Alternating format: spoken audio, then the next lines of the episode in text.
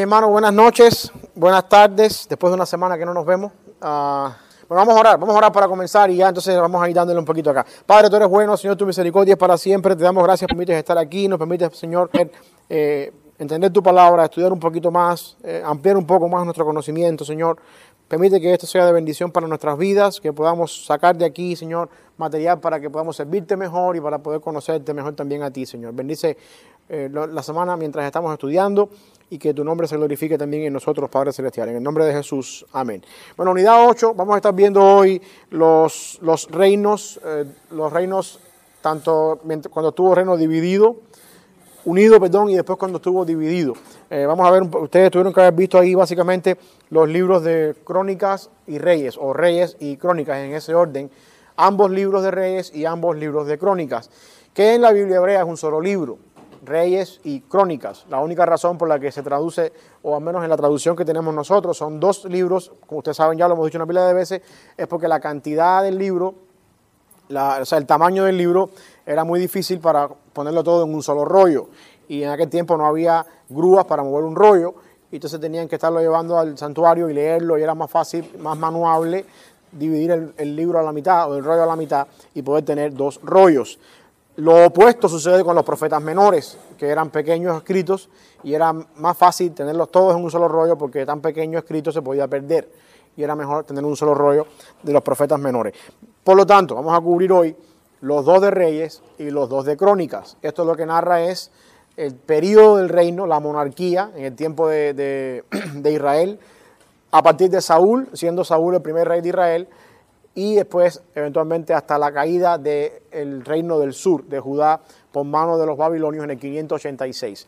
Si ustedes son buenos para las fechas, una de las, tres fechas que ustedes deben recordar en cuanto al Antiguo Testamento, que les va a ayudar mucho para poder ubicarse ustedes en, en la historia del Antiguo Testamento, es la fecha de la muerte de Salomón, 931 antes de Jesucristo, la fecha de la caída del reino del, del norte, 731 creo que es, vamos a verlo más adelante ahora, eh, antes de Cristo, y la caída del reino del sur, 586 antes de Cristo, por manos de los babilonios.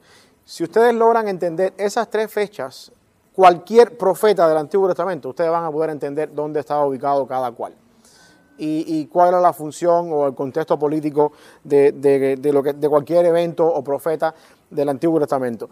Eh, este es el periodo de la monarquía, que comenzó con Saúl, como lo vimos la semana antes pasada, siendo Saúl el rey que el pueblo quería para ser igual que todos los demás. Y Dios le dice, bueno, para que ustedes vean lo que significa ser un país como todos los demás, yo les voy a dar a ustedes a alguien que va a hacer con ustedes como hacen todos los reyes con todos los demás. Y les da a Saúl. Saúl reina casi 40 años sobre la nación unida entera, todas las tribus de Israel. Saúl era de qué tribu, ¿alguien se acuerda? Benjamín. Era la tribu de Benjamín, la tribu más pequeña en ese momento, por la razón que había pasado con los jueces. Eh, y Saúl tiene un reinado malísimo, es un fracaso desde el punto de vista religioso, político, militar, en todas las esferas, pero sirvió para que el pueblo supiera cómo es que son los demás. Y al final del día Dios trae a quien él había escogido según su corazón, que era el rey David, y con el rey David, segundo de Samuel capítulo 7, versículo 12, la promesa mesiánica de que algún día a raíz de la simiente de David se iba a levantar el que iba a regir a la nación de Israel, ese es Cristo. Y eso es lo que vamos a ver. A partir de ese momento, a partir de esa promesa, vamos a darnos cuenta de que todo el Antiguo Testamento, incluyendo reyes, crónicas y los libros que vinieron después, se encargaron muy bien de centrarse y enfocarse en esa nación de Judá, porque de ahí vendría el Salvador, como vamos a darnos cuenta ahora que pasó, que pasó con el reino del norte. Y bueno, después Salomón, el segundo rey eh, después de, Saúl, segundo rey ya dentro del propósito divino. Eh, vamos, vamos a ver un poquito algunas cosas de esto acá hoy en el día de hoy. A lo que quiero que ustedes vean acá es que Reyes y Crónicas muestran las decisiones que se tomaron en Israel o muestran cómo las decisiones que se tomaron en Israel afectaron a la nación entera. ¿Okay? Esto es lo que vamos a ver acá. Cómo es que lo que se planeó, las cosas que se, se fueron coordinando en Israel y los, los planes que hicieron afectaron a toda la nación de una manera u otra. Estos libros muestran, independientemente de todo juicio, la bendición de Dios a la nación y cómo sus pecados los llevaron a la destrucción. Ambas cosas, Dios bendiciendo a la nación cuando hacían las cosas correctas y Dios eventualmente llevando a la nación al cautiverio, ambas naciones después que se dividieron, producto del pecado de cada uno de ellos. En otras palabras, el autor principal de ambos libros es Dios, guiando a su pueblo según sus propósitos eternos. Primero y segundo de Reyes completan la historia del reino de Israel. El relato continúa donde terminó segundo de Samuel. O sea, en otras palabras, Reyes contesta la pregunta de quién será el que se sentará en el trono después de David. Porque así termina segundo de Samuel, con un David viejo, con un David ya listo para morir, y se nos deja la puerta abierta de quién va a ser esta persona que viene a ponerse en el trono cuando David muere. Y ahí empieza, primero de Reyes, con esta pregunta. Eh, con Salomón siendo la persona que sucede a David, y al mismo tiempo termina eh, dividiendo el reino, esta persona.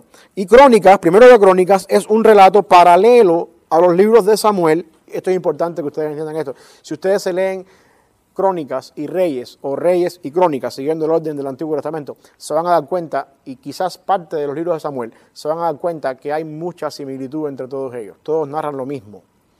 ¿Ok? Y ustedes dirán, pues estoy leyendo lo mismo dos veces. Sí y no. Sí, porque es la misma historia, y no, porque está escrita desde dos puntos de vista distintos. Y esto es lo que hace la historia o los libros diferentes y la razón por la cual fueron escritas y puestos en el Antiguo Testamento. Reyes, los libros de reyes, por lo general, se escribieron por mano de aquellas personas que se encargaban de ser los cronistas o los copistas de los reyes. Hoy en día, eh, en, el tiempo antiguo se usaba que había un escribano o un secretario o una persona que apuntaba en libros todo lo que los reyes hacían, sea bueno o sea malo, y se quedaba guardado como un registro histórico. Hoy en día tenemos la prensa, tenemos otras cosas para saber lo que hacen los presidentes y las naciones y los países. En aquel tiempo se escribía todo eso. Y eso es por lo general los reyes. Después fue editado, por supuesto. Alguien tuvo que editarlo porque alguien tuvo que escribir cuando ya no había reyes qué pasó en el cautiverio. Y las crónicas es lo mismo, pero desde el punto de vista de un sacerdote. ¿Ok? O sea, tiene un, tiene un sentido más religioso, un sentido más teológico. Y nos vamos a dar cuenta de eso más adelante. Así que la gran diferencia está en esto. Es un relato paralelo a los libros de Samuel desde una perspectiva sacerdotal. Y segundo de Crónicas es un relato paralelo a los libros de Reyes, también desde la perspectiva sacerdotal. Estos libros parecen haber sido escritos más tarde, obviamente, y se cree que las crónicas es lo último que se escribió del Antiguo Testamento. Aunque nosotros no lo tenemos en orden cronológico, y en, la Biblia suya aparece que Malaquías es el último libro del Antiguo Testamento, la realidad apunta a que lo último que se escribió en el Antiguo Testamento fue las crónicas. Y se escribieron ya en, en un tiempo, después que vinieron del cautiverio, después que pasaron 70 años de esclavitud, una persona quien haya sido mirando para atrás todo lo que Dios había hecho pasar al pueblo y al mismo tiempo interpretando las razones por las cuales el pueblo pasó por todo lo que pasó. Así que están escritos desde una perspectiva ya después que las cosas pasaron y al mismo tiempo interpretando los eventos de la historia. Mientras que Reyes nos dice lo que pasó, Crónicas nos dice la interpretación de lo que pasó. Mientras que Reyes nos dice que, Saúl, que Salomón eh, tuvo mil mujeres y trescientas concubinas, Crónica nos dice entonces que producto de esa cantidad de mujeres, Salomón pecó. O sea, Crónica nos da la interpretación de muchos eventos que, que Reyes nos da como un hecho. ¿Por qué razón? Porque la persona que está escribiendo es un sacerdote que está interpretando las cosas de manera aplicativa a la nación de Israel, para que aprendan a no cometer los mismos errores otra vez, una vez que ya venimos del cautiverio. Ah, ok, estamos aquí. Reyes y Crónicas. Eh, estoy en la página 122, ahí donde están eh, los bosquejos del libro. Primero y segundo de Reyes se pueden dividir básicamente en la vida de Salomón, primero de Reyes capítulo 1 al 11, después el reino dividido, primero de Reyes 12 a segundo de Reyes 17. Y por último Judá, desde segundo de Reyes 18 hasta el capítulo 25, que es el final del libro. Las crónicas, por otro lado, se pueden eh, dividir como una lista de genealogías grandísimas, del capítulo 1 al 9. Lo más tedioso que usted puede leer en la Biblia es eso. Em, listas de nombres y nombres y nombres y nombres y nombres. y ahí en esa lista de nombres aparece un poquito más el nombre de Javes, que la gente ha hecho un rezo de Javes parecido a la de María, que nada que ver con eso, sencillamente Javes fue un hombre que oró al Señor que le ampliara un poco el territorio, más nada que eso, no hay nada mágico en esa oración de Javes. La idea con esa lista de nombres es básicamente demostrar la fidelidad de Dios. Ninguna, ningún versículo y capítulo en la Biblia está puesto por gusto. Dios nos da, o quien escribe las crónicas, nos da esa lista inmensa de nombres por tribus para que entendamos cómo es que Dios fue fiel con un pueblo nombre por nombre. Y aunque yo, yo sé que usted a veces leyendo esos capítulos se los salta y no quiere entrar ahí, eh, porque son un poquito tediosos de leer, y fulano engendró no sé quién y no sé quién y tantas personas y números tantos, eh, pero al final del día la idea es mostrar que Dios es fiel, incluso hasta con las personas por nombre. ¿Ok? Después tenemos el capítulo 10 al capítulo 29, la vida de David, en segundo de Crónicas. Eh, capítulo 19 nos habla un poquito acerca de Salomón. El segundo de Crónicas, perdón. 19 nos habla un poco acerca de Salomón. Eh, luego después, de, capítulo 20 al 36, nos habla un poco acerca de Judá. Ah, noten ustedes que en los dos se habla un poco, eh, se toma tiempo para hablar de Judá, independientemente de que ya el norte ha habido cautiverio, se queda Judá, y ambos libros se centran en Judá, no solamente por el hecho de que fue el último que quedó antes del cautiverio, sino por la razón de que acuérdense que había una promesa mesiánica de David. Y hay muchas, no tenemos tiempo para entrar en eso, pero hay muchos eh, indicios dentro de los profetas menores que apuntan a, hey, Dios, tú no nos puedes hacer esto, mandarnos al cautiverio porque hay una promesa mesiánica con respecto a David. Lamentaciones 4.10 es un, caso parecido. Habacuc 3.13 es un pasaje también parecido, donde las personas estaban esperando en Mesías, estaban esperando el cumplimiento mesiánico, y el mismo Habacuc batalla con Dios, o podemos decir, argumenta con Dios, como Señor, ¿cómo es que tú nos vas a sacar a cautiverio con un país más malo que nosotros, cuando el ungido de Jehová es quien está supuesto a reinar? Eh, el ungido de Jehová, por supuesto, el que venía de David. Ese es el argumento teológico que, que Habacuc pone delante de Dios en capítulo 3, versículo 13. Igual que también... Eh, Lamentaciones 4.10, Jeremías habla un poco también ahí acerca de la importancia de, esa, de ese Mesías o de ese, de ese, personaje que vendría. Pero lo que quiero que ustedes vean es que, ambos, tanto Reyes como Crónicas, se centran en, la, nación de Judá. No solamente por el hecho de que fue la última que fue al cautiverio, sino porque hay una promesa mesiánica ahí, que, se, está todavía sin cumplirse y que no se cumple hasta Mateo 1.1. ¿Ok? La otra cosa que ustedes deben tener en cuenta ahí, en página 122, es el nombre Acera o Astarte o Astarot, depende de la traducción que usted esté leyendo en la Biblia. Esta era la esposa de Dios Baal, eh, el Dios de los cananeos. Y en la creencia de los pueblos paganos, la fertilidad de la tierra, el hecho de que hubiera una cosecha fértil, dependía de la relación sexual entre Baal y Astaret, o Astarte o Astarot. Por lo tanto, esto dice mucho de que los templos de adoración a Baal eran orgías, porque esa era la forma en la que adoraban a Dios, esa era la forma en la que ellos adoraban con el propósito de que hubiera una abundante cosecha, y esto fue abominación delante de los ojos del Señor. ¿Ok? Ese nombre es importante eh, porque se hace mencionar mucho ahí. Esto es una introducción, un poquito. Vamos a entrar al día 1, página 123. Vamos a ver acá.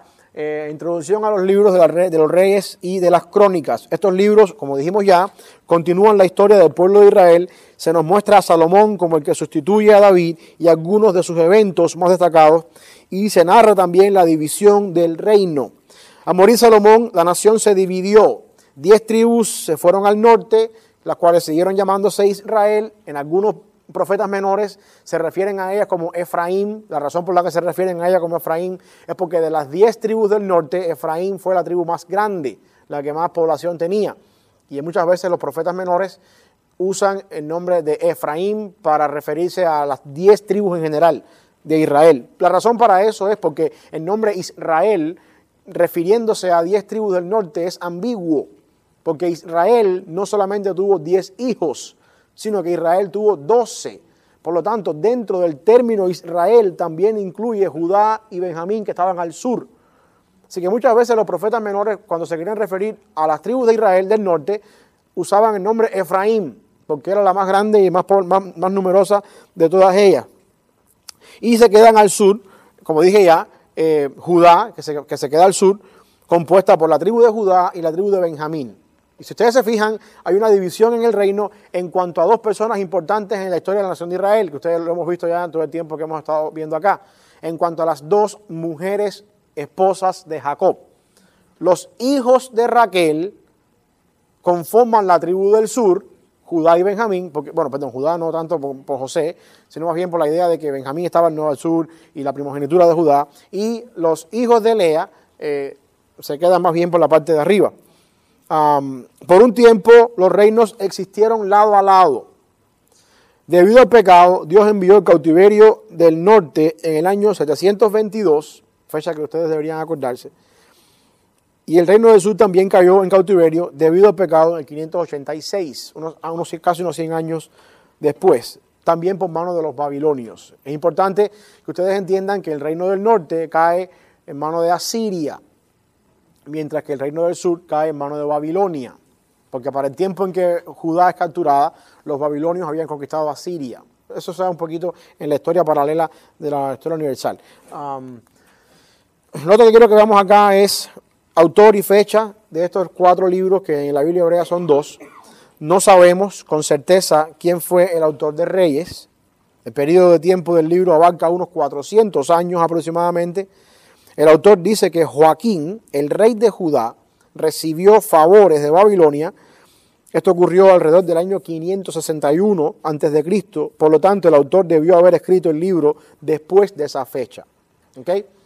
Eh, se nos dice en Reyes que cuando estaba el pueblo en cautiverio, la persona que había sido el último rey de Israel, de, Judá en este caso, cuando se fueron a cautiverio, era Joaquín, y Joaquín estaba preso en, Babilonia, y al final del reinado de la vida de Joaquín, eh, el rey de Babilonia le, dio a, le dio a Joaquín ciertos privilegios, lo hizo sentar a comer a la mesa de él, le dio eh, una porción especial de su comida, como, y esto tiene una significación histórica muy grande, porque esto quiere decir para el pueblo judío, las esperanzas de un Mesías no han desfallecido.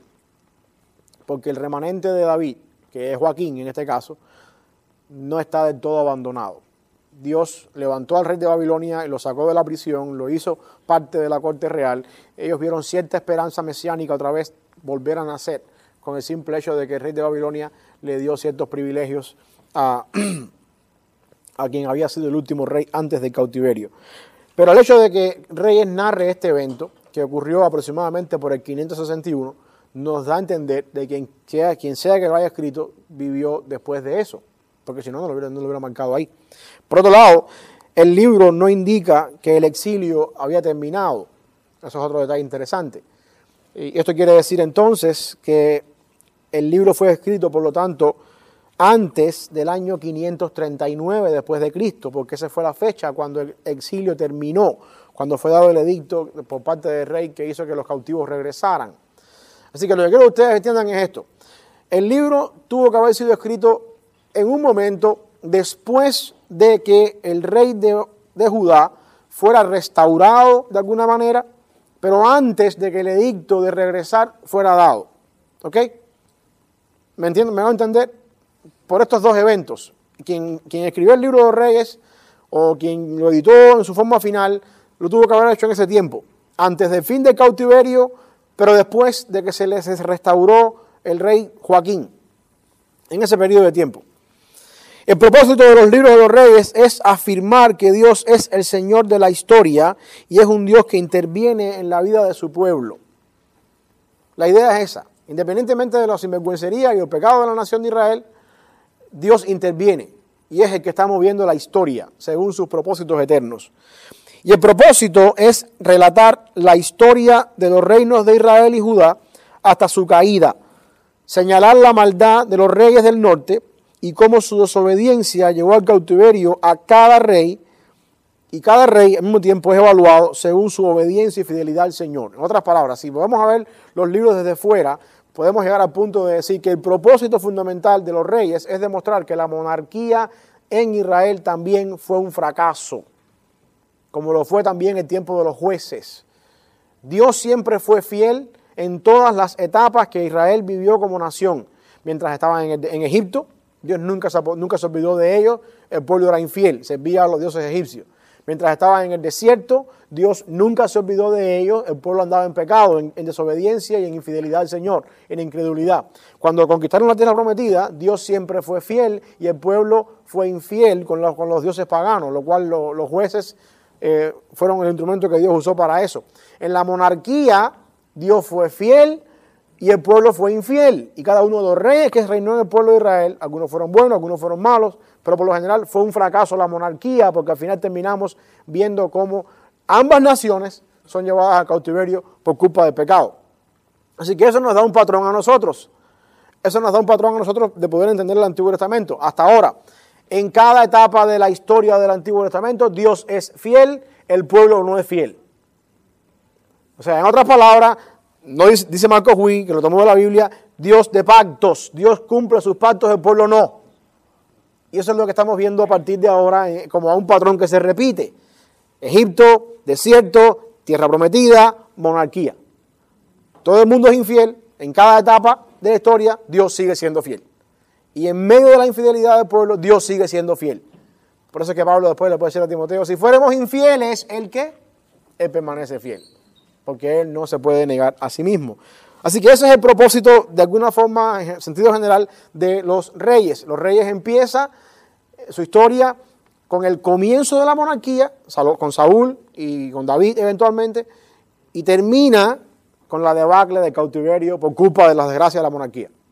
Okay, es una, una, así mismo como los jueces empieza con una generación que toma la tierra prometida después que muere Josué y vamos viendo cómo va de mal en peor, de mal en peor, de mal en peor, hasta que es un desastre cuando terminamos al final del libro de los jueces, que todo el mundo hacía lo que bien le parecía.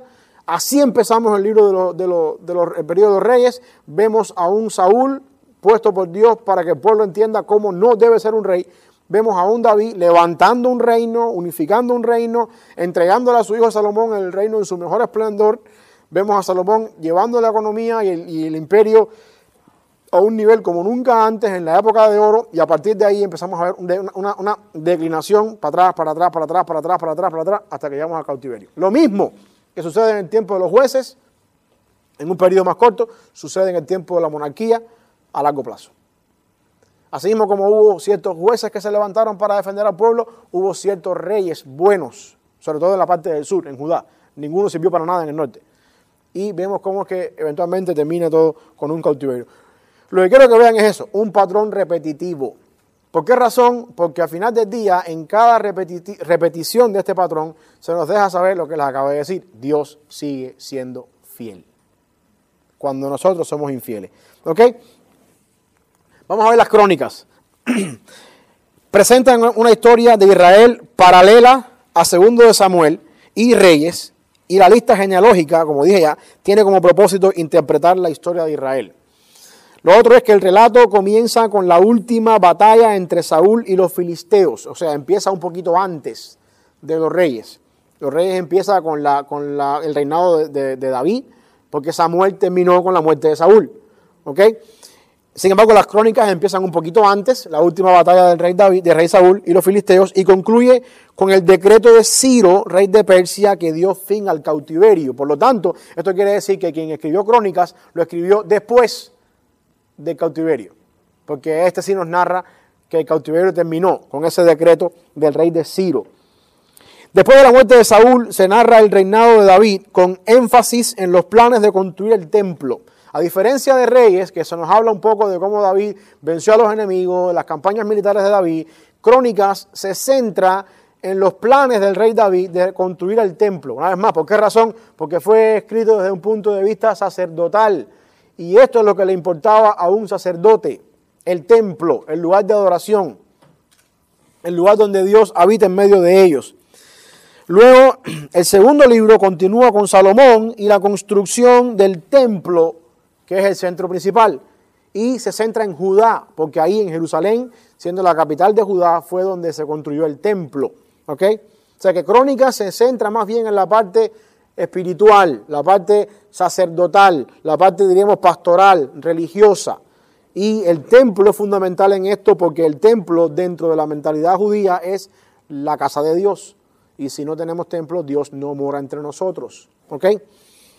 No sabemos quién fue el autor de las crónicas. Es claro que fue después del exilio, porque fue, se nos narra en el libro de crónicas el decreto del rey Ciro de regresar a los cautiverios. Por esta razón es obvio que fue después del exilio y es posible que el escritor haya sido alguno de los levitas que servían en Jerusalén, alguno de, de las personas que estaban al tanto del, sacerdocio ahí. así que esto es un poquito el, día uno, una introducción a estos dos libros, a Crónicas y a Reyes, que en nuestra Biblia son cuatro libros, pero en la Biblia hebrea son dos libros. ¿Alguna duda hasta aquí con esta introducción para pasar al día 2? A ver, el reinado de Salomón, entonces, primero de Reyes del 1 al 11, estoy en la página 125 del libro de ustedes. Salomón llegó al trono, si ustedes entienden un poquito de béisbol, ¿alguien sabe de béisbol acá? Ok, Salomón llegó al trono en la tercera base. Esto es lo mismo que decir en el fútbol, Salomón llegó al, trono para poner el gol, ahí de delantero, ahí ya. Todo el trabajo de avanzar del medio campo hasta la portería contraria, David lo hizo. ¿Ok? Todo, todo el levantar todo el imperio, el levantar toda la nación, eso lo hizo David. Todas las conquistas de los jebuseos y fereceos, hebeos y toda la cantidad de feos, eso, David lo había hecho. Y ya David le entregó a su hijo un reino sólido, establecido, unificado, los enemigos habían sido subyugados. Salomón lo que le tocó fue levantar el templo, que era lo que faltaba por hacer, y por supuesto todas las cosas que después él hizo desde el punto de vista económico, y la paz, por supuesto, de un imperio en paz, sin tiempo de guerra, proveyó un ambiente para el desarrollo económico y la prosperidad en la nación de Israel. Durante el reinado de Salomón, Israel alcanzó su mayor extensión territorial. Fue un tiempo de gran prosperidad y paz que favoreció el crecimiento. Por supuesto, al no haber guerra, hay tiempo para, prosperar. Salomón fue el hijo de David con Betsabé. Una vez más, ¿se acuerdan el pecado de Urias Eteo? El segundo hijo de David con Betsabé. El primero murió al nacer. Y el segundo hijo de David con Betsabé fue quien tomó el reino, el reino después. Eso nos dice dos cosas. Y lo vimos la semana anterior cuando estuvimos acá. Dios perdona y perdona. El pecado que terminó atrás. Y segundo lugar también lo que quiero que veamos acá es que esto, esto nos da por sentado de que Salomón no era el primogénito de David. Ya él tenía otros hijos con otras mujeres que, tenía él. Conocemos que antes de Bersabé, David había tenido la hija de Saúl, que le habían dado por esposa cuando mató a Goliat, quien se quedó estéril, nunca tuvo hijos con él. Y después también tuvo a la esposa de Nabal, que se llamaba, ¿qué se acuerda el nombre de ella? Abigail, que, que a, morir Naval él la tomó por esposa. Con esas dos mujeres, bueno, con Mical no, pero con Naval él tuvo hijos y con otras mujeres más él tuvo hijos. Pero Salomón no era hijo primogénito, habían unos mayores que él cuando llegó al, al trono Salomón. Esto, por supuesto, levantó una contienda a la hora de tomar el trono Salomón, porque Adonías, que era uno de sus hermanos mayores, quiso usurpar el trono. Adonías tenía a su, a su, a su nombre o a su favor al sacerdote Abiatar y también a Joab, que Joab había sido el general de la guardia de David. Y es interesante el personaje de Joab. Cuando ustedes tengan la oportunidad de leerse el Antiguo Testamento, léanselo para que ustedes vean. Joab era una persona que llegó a ser el general de David a través de la traición, a través de la maquinación, matando personas que estaban por delante de él. Uno de ellos fue Abner, al punto tal que cuando David fue a morir le dice a su hijo Salomón, no dejes que Joab vaya al sepulcro con sus canas en paz. En otras palabras, dice un mexicano, dale cuello. Él tiene que pagar por lo que hizo. Y, al final vemos que, que, Joab lo, matan para pagar por el pecado. Pero Joab se puso del lado de Adonías, uno de los hijos de, David, que era mayor que Salomón, y también Abiatar, que era sacerdote.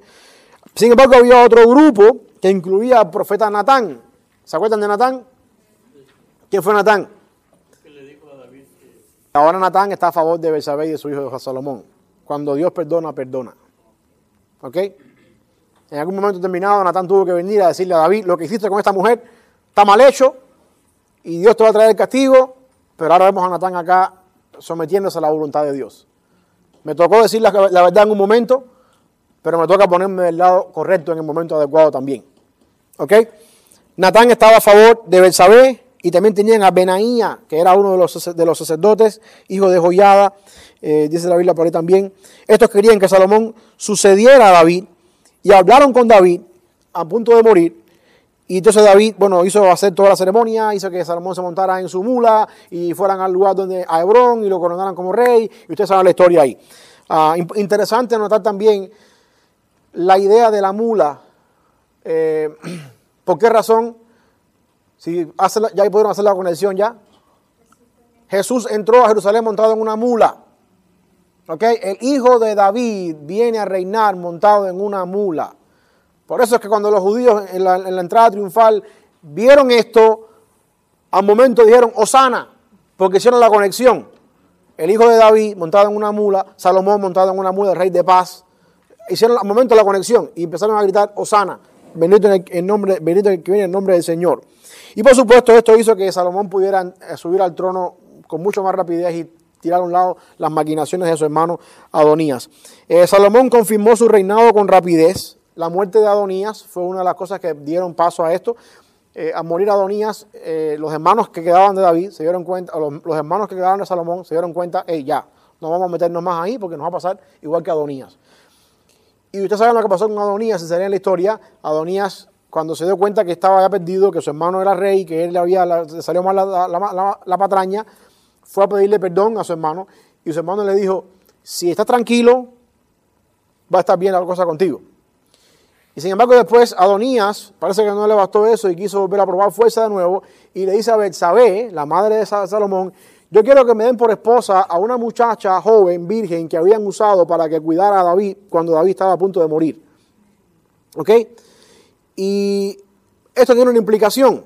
Esto quiere decir, en el contexto hebreo, la última esposa del rey se convirtió en la esposa del hijo del rey, por lo tanto el hijo del rey debe ser el rey, no Salomón.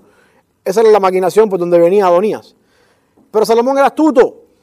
Y Belsabé viene a donde está Salomón y le dice, óyeme, tu hermano quiere esto. Y, Salomón se da cuenta porque Salomón era astuto y dice, se está buscando la vida, mátenlo. Y al final dice, el consejo que te di de que te estuvieras tranquilo no te valió y le, dieron cuello. Y al mismo tiempo eso hizo que, el reino de Salomón se consolidara. Ahora, esto también es cumplimiento de una profecía que Natán dijo a David, nunca se apartará la espada de tu casa. ¿Ok? Acuérdense siempre de eso, por el pecado de Belsabé. Así como él mató a Urias, incluso ya posiblemente después de muerto David, vemos que todavía este, pecado sigue avanzando. En otras palabras, esto es una aplicación pastoral, nada que ver con lo que estamos aquí. Muchas veces es un momento de placer nuestra vida. Nos fastidia la vida hasta incluso después que nos morimos. ¿Ok? Ah, Salomón confirmó su reinado con rapidez y la muerte de Adonías, el destierro de Abiatar, que Abiatar había sido el sacerdote que había ungido a Adonías como rey, lo votaron, lo, expulsaron de la nación, y también eh, la muerte de Joab, que había sido el general del ejército que se había puesto al lado de Adonías. Esto hizo que los enemigos que tenía Salomón ahí de cerca estuvieran todos quietos y su reinado se fortaleció. Salomón fue un gran rey, fue un excelente líder, y en vez de pedir otra cosa en algún momento determinado de su vida, pidió sabiduría. Ustedes saben la historia. Dios se le apareció, ¿qué tú quieres que te haga? Y no, yo no soy muy joven para lidiar con este pueblo, eh, dame sabiduría. Y Dios le dijo, por cuanto pediste esto y no pediste ni riqueza, ni la vida de tus enemigos, eh, ni ninguna otra cosa, te voy a dar la sabiduría más grande del mundo, pero también te voy a añadir en todo lo que no pediste. Y automáticamente después de ese, de ese pasaje, tenemos la historia de las dos mujeres que vienen a ver a David con a Salomón con un niño que se murió la noche ¿Se acuerdan la historia? Que Salomón dice, divida al niño en la mitad. Y la madre salió, no, no, no, no, dénselo a ella. Y al momento, no, el hijo es de ella. Esa historia se nos pone ahí para que sepamos que de verdad Salomón fue sabio. Para que veamos la sabiduría de Salomón puesta en acción. Entendamos que Dios le concedió a él ser un rey sabio de verdad. Ah, estoy en la página... Eh, Sí, 126. Estoy acá, eh, el gobierno, no, estoy aquí, aquí, el gobierno y el templo, acá. Durante el reinado de Salomón, esta fue la edad de oro de Israel. Nunca Israel como nación vivió ni ha vivido un tiempo mejor que el tiempo del reinado de Salomón. ¿Ok? Ni siquiera el día de hoy. Ni siquiera el día de hoy. Ni siquiera hoy, eh, después del año 48, que se hicieron nación otra vez o fueron reconocidos como nación, hasta el día de hoy, nunca, nunca Israel ha tenido un tiempo tan glorioso, por supuesto, en, lo, que vale la, eh, tener en cuenta eso, como fue en el tiempo de Salomón. La economía y la influencia de la nación se extendieron. Su alianza con Irán, el rey de, Tiro, le ayudó a construir el templo y proveyó la oportunidad de exportar cosas desde Israel hacia Tiro. hicieron buenos convenios a través de, la, economía. Eh, el problema con eso era que mantener un reino a tanto lujo costaba muy caro. Imagínense que Salomón tenía nada más mil mujeres. ¿Cuánto costaba Macy para cada mujer? Quiero decir con esto que los impuestos fueron elevados. Para mantener ese lujo había que elevar los impuestos. Es lo que quiero decir. Para tanta cantidad de lujo había que elevar los impuestos. Y esto fue lo que empezó a crear problemas en la clase media y posiblemente en la clase alta de la nación. La, alta cantidad de impuestos. Y eventualmente esto fue eh, el, el, gancho de donde se agarró Jeroboam y las personas de las tribus del norte después para hacer la división después de la muerte de Salomón. Vamos a ver eso más adelante. Pero vean esto.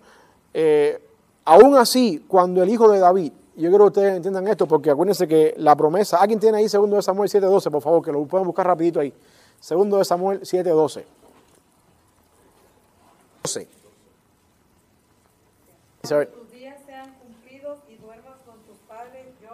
Esa es la promesa mesiánica del hijo de David que va a levantar el reino. ¿Y qué dice el 13? Dice, Ajá. Yo afirmaré para siempre el trono de. Vean eso ahí, porque pareciera ser que Salomón cumple esa profecía. Él edificará casa en mi nombre. Salomón fue el que hizo el templo. Y yo edificaré para siempre, ¿cómo que dice? Mi nombre en él, ¿no? ¿Cómo que dice la parte final? Edificará casa en mi nombre y yo afirmaré. ¿Y el versículo 14? Dice, yo... Si uno lee ese versículo, uno dice, este es Salomón. O sea, desde el punto de vista en el que, si no tenemos el Nuevo Testamento, ¿ok? ¿Por qué razón? Edificará casa en mi nombre, eh, yo voy a establecer el trono con él para siempre, y al mismo tiempo, si hiciere mal, yo le voy a castigar. Obviamente sabemos que esto no aplica para Cristo, porque Cristo nunca pecó, pero al mismo tiempo eso es una condición. Si hiciere mal, no, como diciendo que tampoco hizo mal, si uno lee esto, uno dice, el reino perfecto que esperamos de parte del Mesías es Salomón. Si uno lee hasta aquí, sin tener en cuenta lo que sigue en la Biblia. Sin embargo, acabo de decirle a ustedes que un imperio tan caro costaba mantener los impuestos tan altos y al mismo tiempo el pueblo, clase media, clase alta, no estaba feliz. O sea que no todo era paz y gloria. Había inquietud.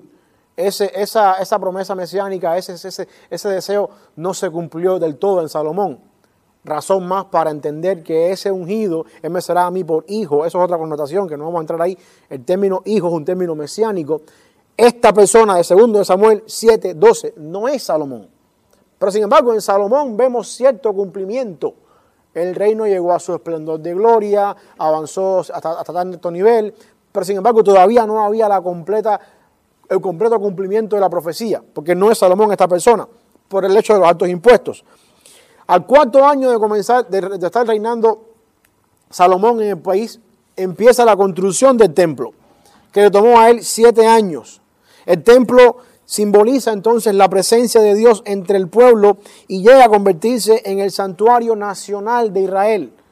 Hasta que se divide el reino y por supuesto más adelante vamos a ver cómo es que los norte se hacen otro santuario y los del sur se quedan adorando en Jerusalén, en Judá. Problema que fue el problema que la mujer discutió con Jesús en el pozo, la mujer samaritana. Nuestros padres dicen que tenemos que adorar aquí y los padres de ustedes dicen que tenemos que adorar allá, porque eso fue lo que pasó cuando se, dividió el reino. Pero sin embargo, el concepto es este acá. Siete años de construcción del templo, Dios habita en medio de ellos, pero todavía nos damos cuenta de que Salomón no es el personaje de segundo de Samuel 7:12. ¿Por qué razón? Vamos a ver más adelante porque como para sellar alianzas políticas, Salomón se casó con las hijas de cuanto rey le dio la gana alrededor de él. Y estas alianzas proveyeron un falso sentido de seguridad a un costo muy alto. Nunca antes en el reinado de David y hasta ahora, si, sacamos, si sacamos el periodo de los jueces de la, de la historia, nunca antes en la monarquía en Israel teníamos idolatría. Nunca antes. Eso fue un problema que se radicó cuando se acabaron los jueces. Porque Salomón, e incluso, incluso Saúl, en algún momento determinado de su vida, mandó a matar a todas las adivinas y todas las, personas que brujeras y esa gente que, consultaban a los muertos.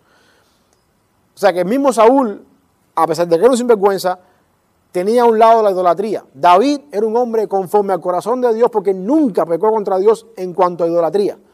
Sin embargo, Salomón, para proveer seguridad y para mantener la seguridad de la nación, se empezó a casar con todas las princesas y los hijos de los reyes que estaban alrededor de él. Y esto hace que cada una de estas mujeres traía su cultura, traía sus dioses, y ahora como yo soy la reina, me tienes que construir un templito para adorar a mis dioses aquí en esta nación. Y por primera vez empezamos a ver la idolatría entrando a la nación de Israel como no había estado hasta el periodo de los jueces. Y como resultado de la idolatría, Dios eh, dividió el reino con la, con la excepción de una tribu sobre la cual seguiría la promesa mesiánica hecha en 2 Samuel 7:12. Esa única tribu es Judá. Freddy. Salomón fue sabio en el sentido de que Dios, él le pidió a Dios eh, sabiduría, Dios se la concedió, y Salomón fue sabio, por eso es que narré la historia de, la mujer con las dos mujeres con el hijo que murió. Sabio en ese sentido. Salomón se dedicó a ser sabio, eh, a estudiar los proverbios, los libros de los eclesiastés, cantares, todo eso se atribuye a él. Sabio en ese sentido, pero eso no lo, su sabiduría no fue algo que él usó para no pecar. A ver, en no sé si me van a entender estas palabras. Fue sabio, una persona que podía hacer buen liderazgo, eh, quizás buena capacidad administrativa, buenos consejos de vida, pero eso no lo eximió. Su sabiduría no fue a punto de ser una persona que no pecara. O sea, su sabiduría falló en entender si yo me caso con estas mujeres que son extrañas y paganas, estoy abriendo la puerta a la idolatría. Hasta ahí no llegó la sabiduría de Salomón. No estamos, no, o sea, lo que quiero decir es que la sabiduría no tiene nada que ver con el discernimiento espiritual. A ver si lo, lo pongo mejor así. Fue sabio como hay muchas personas ahí que son sabias en el mundo entero, que pueden hacer buenos negocios, que pueden hacer no sé cosas, pero no tienen ningún discernimiento espiritual. Una cosa es sabiduría y otra cosa es discernimiento espiritual. Yo creo que esto es lo que vemos en caso de Salomón acá. Mucha sabiduría, mucha capacidad, mucho poder militar, mucho poder, pero nada que ver con la, posibilidad de ver las cosas a largo plazo y, y el problema a largo plazo que eso es lo que es la, parte, diríamos, discernimiento, que quizás en algún momento se puede confundir un poquito con sabiduría. ¿Ok? ¿Algo más? Que día 3, estoy en la página 128. Eh, día 3, la división del reino. Para el año 931 a.C., la nación de Israel se dividió en dos reinos. Después de 40 años de paz y prosperidad, 40 de David y 40 de Salomón, vamos a ponerle 80, eh, la, idolatría había dejado sus consecuencias en la nación de Israel. Algunos factores que contribuyeron a la división del reino, la rivalidad entre las tribus de Israel. Acuérdense que de dónde pertenecía David, ¿de qué tribu? Judá, por supuesto, por ser, por ser, el, por ser el, el estado de donde es el rey, hay más privilegios. Y si esto vamos a priorizar a Judá y Judá y los demás, y los demás tribus, oye, todos los de ustedes para Judá. Y si ustedes se fijan en el mapa de Israel, se van a dar cuenta que las tribus de Israel, la tribu que más extensión territorial tiene es precisamente Judá. Y las demás tribus estaban, oye, nos tienen un poco aquí echando a un lado. ¿Qué pasa? Los dos reyes que llevan a la nación a su gloria y esplendor son de Judá, David y Salomón. Y había cierta rivalidad entre las tribus, una razón más para entender de que no toda la perfección de Salomón es exacta al punto de decir, este es el Mesías. ¿Ok? La otra cosa importante es que los altos impuestos fueron una razón para dividir el reino. Vamos a ver más adelante por qué razón.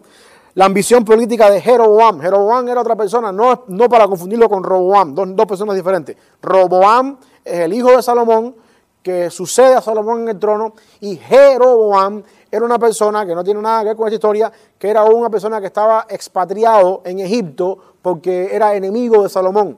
Salomón lo quería matar y Jeroboam huyó a Egipto y en algún momento determinado le dijeron, Dios te va a dar a ti. ¿Se acuerdan? Si ustedes saben la historia.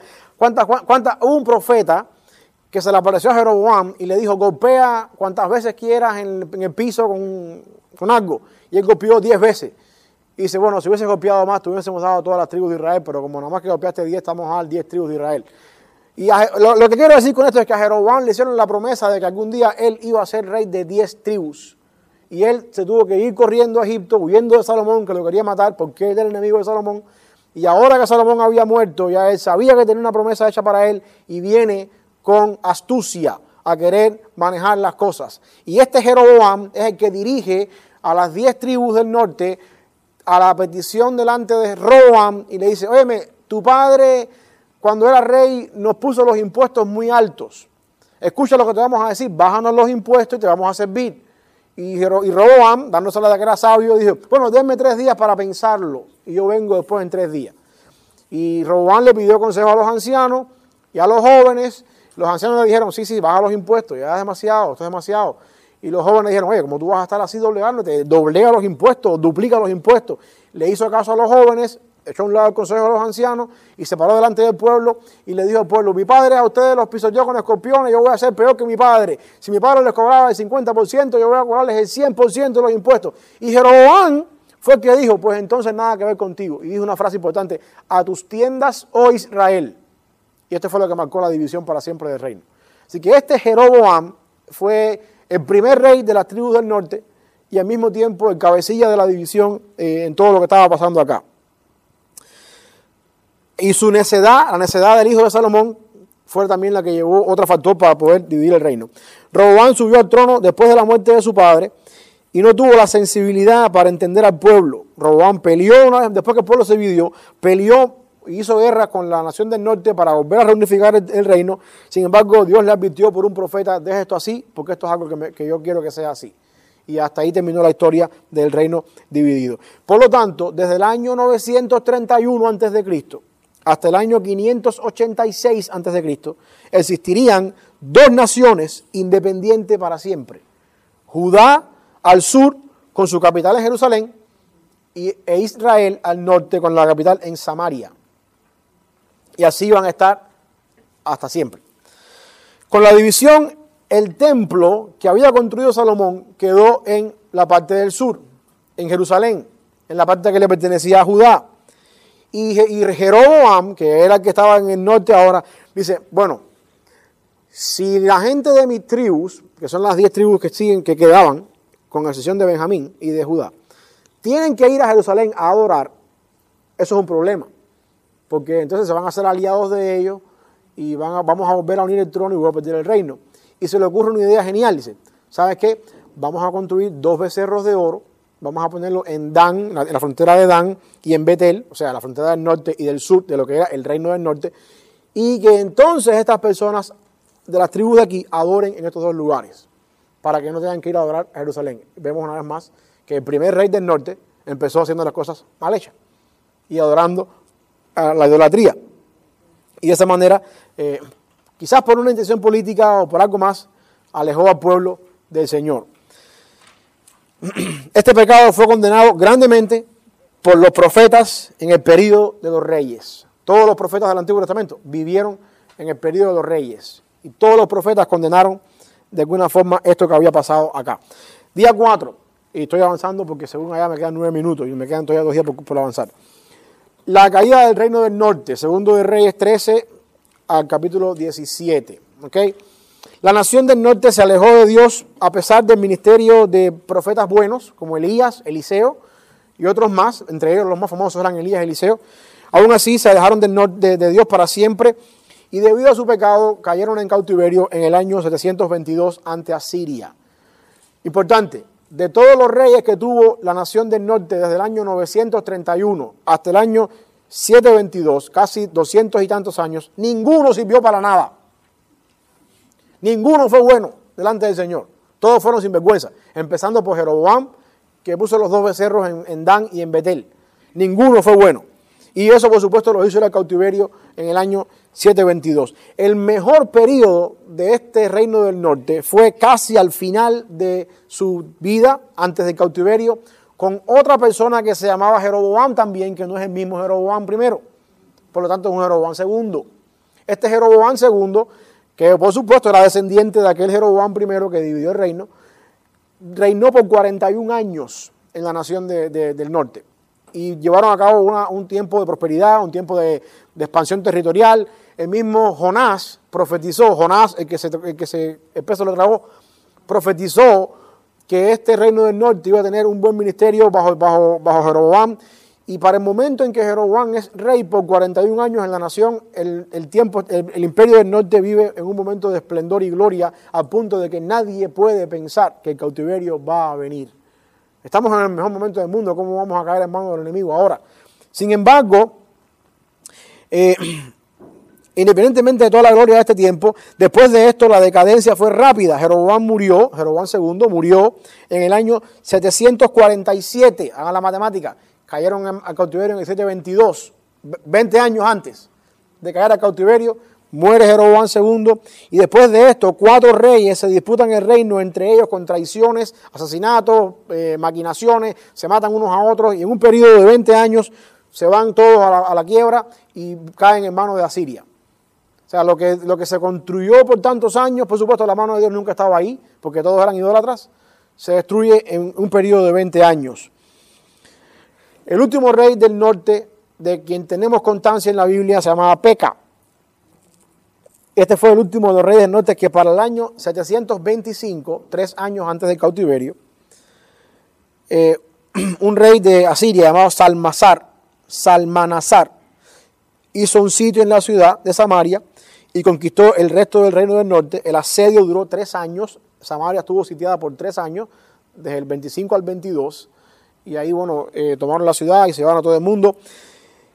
Eh, siguiendo las políticas que tenía el imperio asirio, todas las tribus del norte fueron dispersas por todo el imperio asirio y estas tribus nunca más se volvieron a reunir.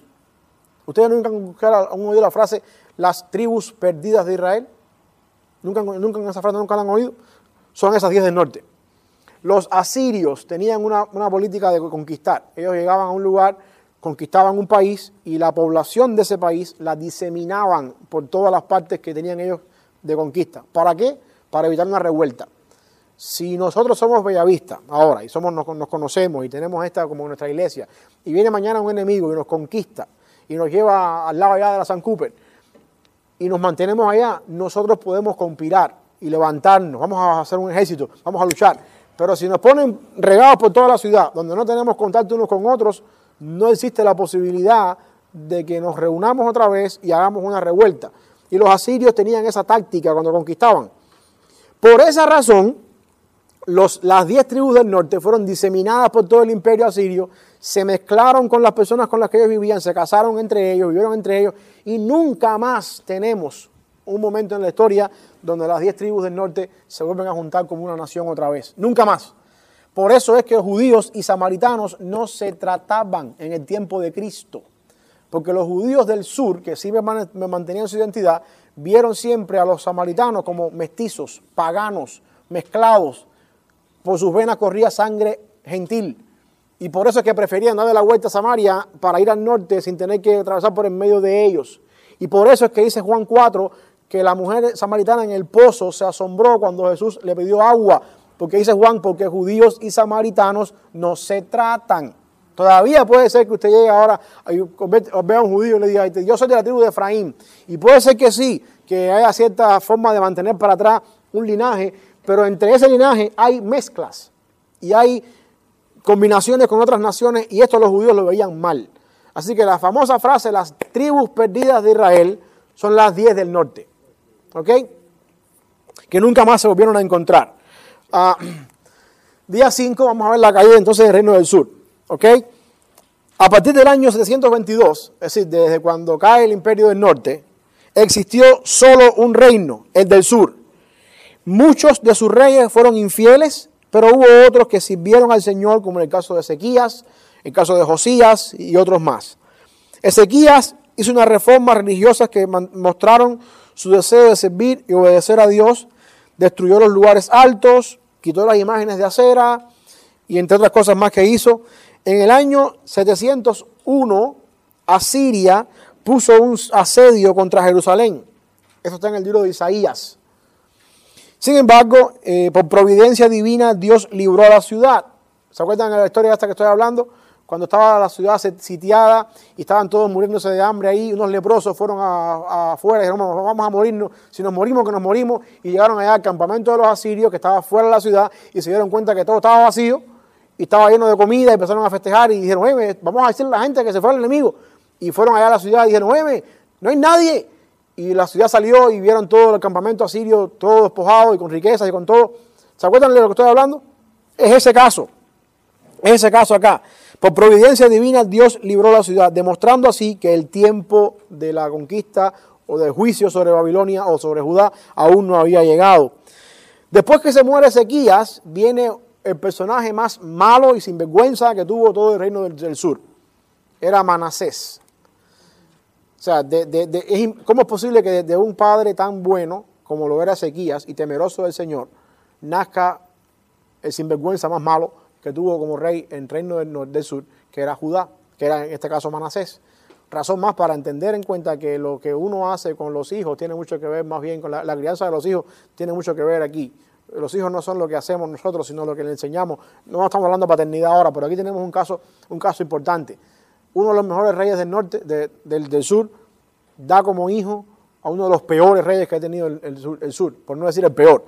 Manasés ah, fue completamente el lado opuesto de su padre. Este fue el peor de todos los reyes de Judá volvió otra vez a construir el mal, todo lo que su padre había destrozado, los, ídolos, el pecado, todo eso lo trajo otra vez para atrás. O sea, todo lo que su padre hizo a favor de Dios, él lo echó todo para atrás y aún más todavía. Después que Manasés muere, viene Josías, que era el nieto de Ezequías y al mismo tiempo hijo de Manasés. Y trajo algunas reformas que produjeron un importante despertar de fe en el pueblo. O sea, aquí tenemos tres reyes eh, en los extremos. Ezequías, extremadamente piadoso, y temeroso del Señor, Manasés, un anticristo, y después tenemos a Josías, otra vez en el lado de Ezequías. Esto quiere decir que hay un, balance en los extremos completo. Esto produjo un despertar en el pueblo, eh, pero sin embargo, ya la nación estaba completamente condenada a cautiverio. Y este, este Josías,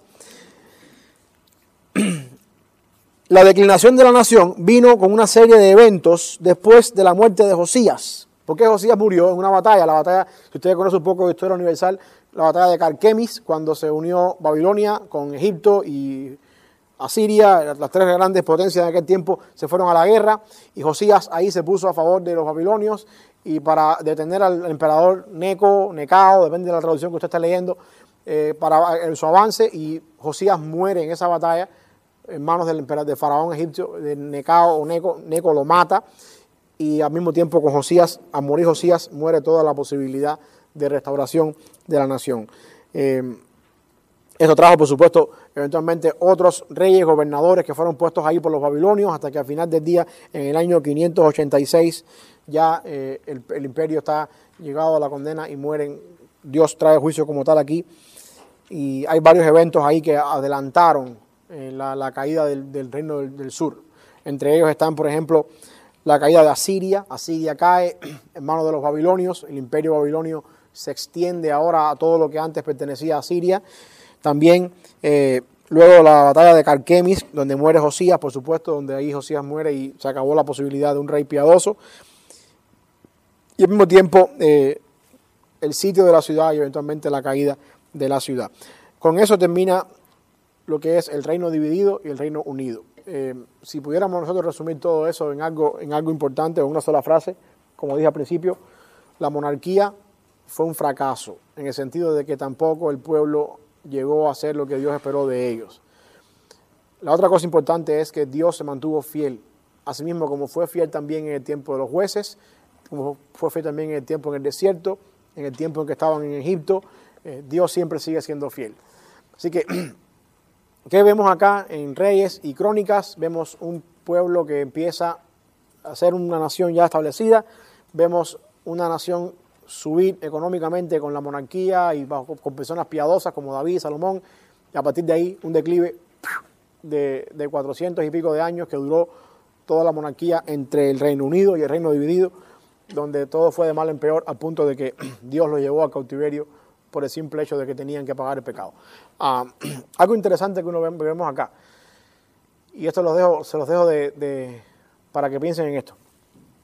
En Oseas, que vivió en este tiempo de los reyes también, Oseas predice el cautiverio y habla del cautiverio como un instrumento de Dios para juicio por culpa del pecado de la nación de Israel.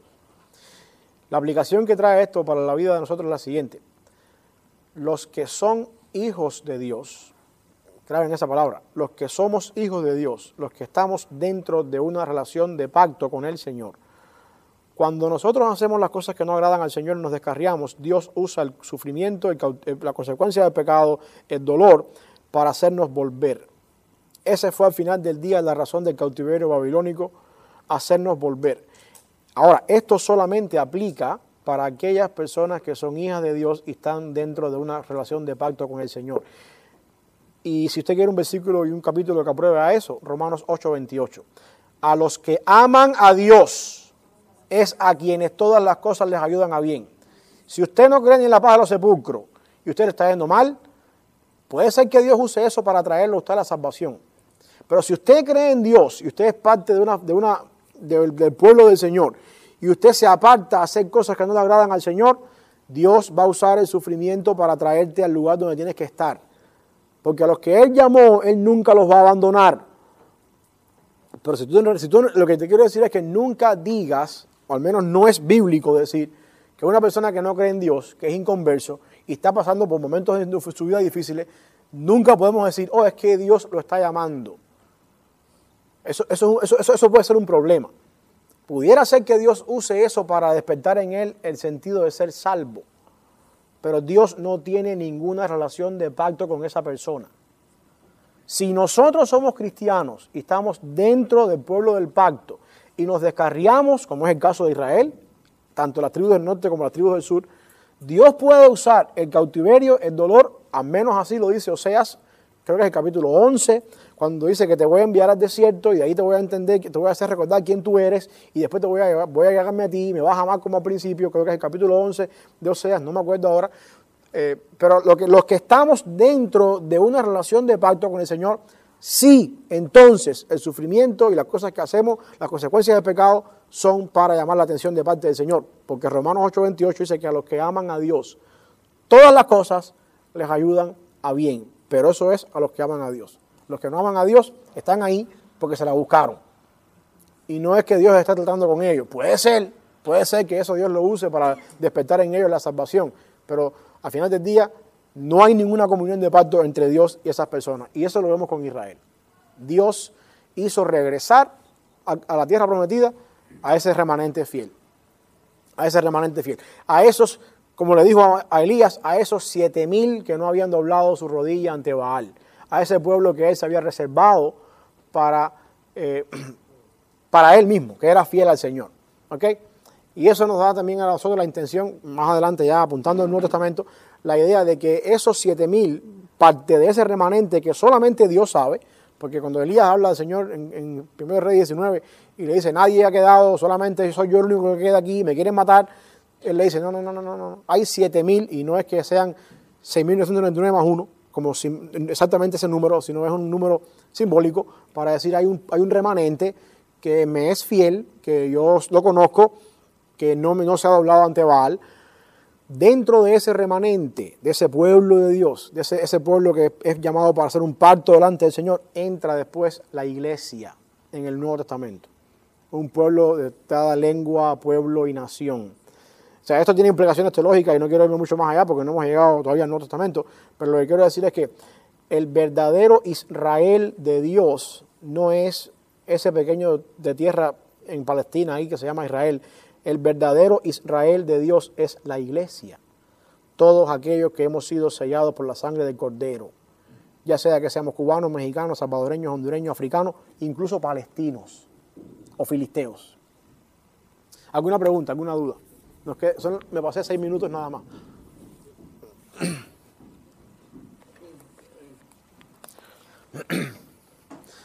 Algo más. Ah, estamos. Sí, Freddy. Que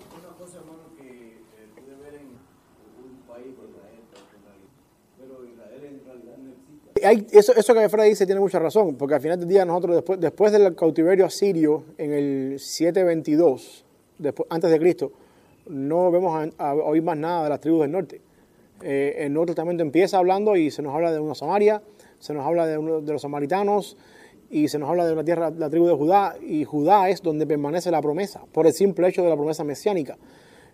Pero la razón es la siguiente, y después Pablo, en Romanos 4, cuando hace la, analogía entre Agar y Sara, eh, habla acerca de que el verdadero, los verdaderos hijos de Abraham son los que son engendrados por fe.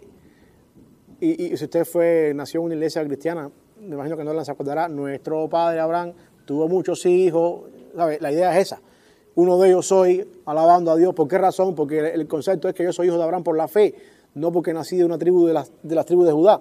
Eh, y, o sea, lo, que quiero, lo que quiero que veamos ahí es que hay una, hay una línea muy fuerte que el apóstol Pablo se encarga de hacer esa conexión en Romanos, en Romanos 4 con un Israel que siempre permaneció por fe, como los siete mil esos que estaban ahí en el tiempo de Elías, como los que regresaron después en el cautiverio, como ese que dice el alma que pecar, esa morirá, o como dice Dios también muchas veces en el Antiguo Testamento, yo tengo misericordia de quien tenga misericordia, el alma que pecar, esa morirá. Hay un, hay un Israel que Dios preservó, que, que, trasciende incluso después por la fe a todas aquellas personas que, que después vienen a Cristo. Y esa, esa, es la esencia del libro de los Hechos. Porque eso fue lo que pasó con, con Pedro en casa de, de, Simón el cultidor, cuando bajó el lienzo aquel de animales ahí, y Pedro le dice, no, yo no puedo comer nada que no sea impuro. Tres veces pasó eso, la tercera vez tocan la puerta, y un gentil, que no era judío, está ahí llamando a Pedro, y Pedro se ve con estas personas. Y al momento Pedro entiende, oh, la salvación no es solamente para los judíos, y tenemos después un capítulo 15 de Hechos donde se habla en un concilio en Jerusalén, donde Santiago y los apóstoles entienden que la salvación también y el Espíritu Santo también había sido entregado y dado a otras personas que no eran judías. Por lo tanto, los apóstoles, a bien temprano en el, en el tiempo de la gracia, entendieron que la obra mesiánica de Jesucristo para salvar a los escogidos no se centra o se limita a las tribus de Israel sino a toda aquella persona que cree en Cristo por la fe de todo pueblo, lengua y nación. Y eso es lo que vemos después en todo el Nuevo Testamento con la expansión del Evangelio ya fuera de las fronteras de Israel. Razón por la cual en el año 70, después, después de Cristo, cuando se destruye el templo nuevo y se acaba el sacrificio y se acaban los fariseos y se acaban los saduceos, nosotros seguimos siendo el pueblo de Dios. No hay templo físico, lo que cae es una pared en Jerusalén. Sin embargo, Pablo dice, nosotros somos el templo de Dios vive. Nuestro cuerpo es templo del Espíritu Santo. Y así mismo como Dios habitó, hizo su tabernáculo en el desierto y después hizo el tabernáculo en el templo de Salomón, asimismo también hace tabernáculo en nosotros cuando venimos a la salvación. es un tema que, que podemos seguir hablando toda la noche acá, pero ustedes no están para eso y están a punto de mandarme a callar, así que algo más. Mira con oración, ¿qué nos quiere ahí despedir en oración? A ver.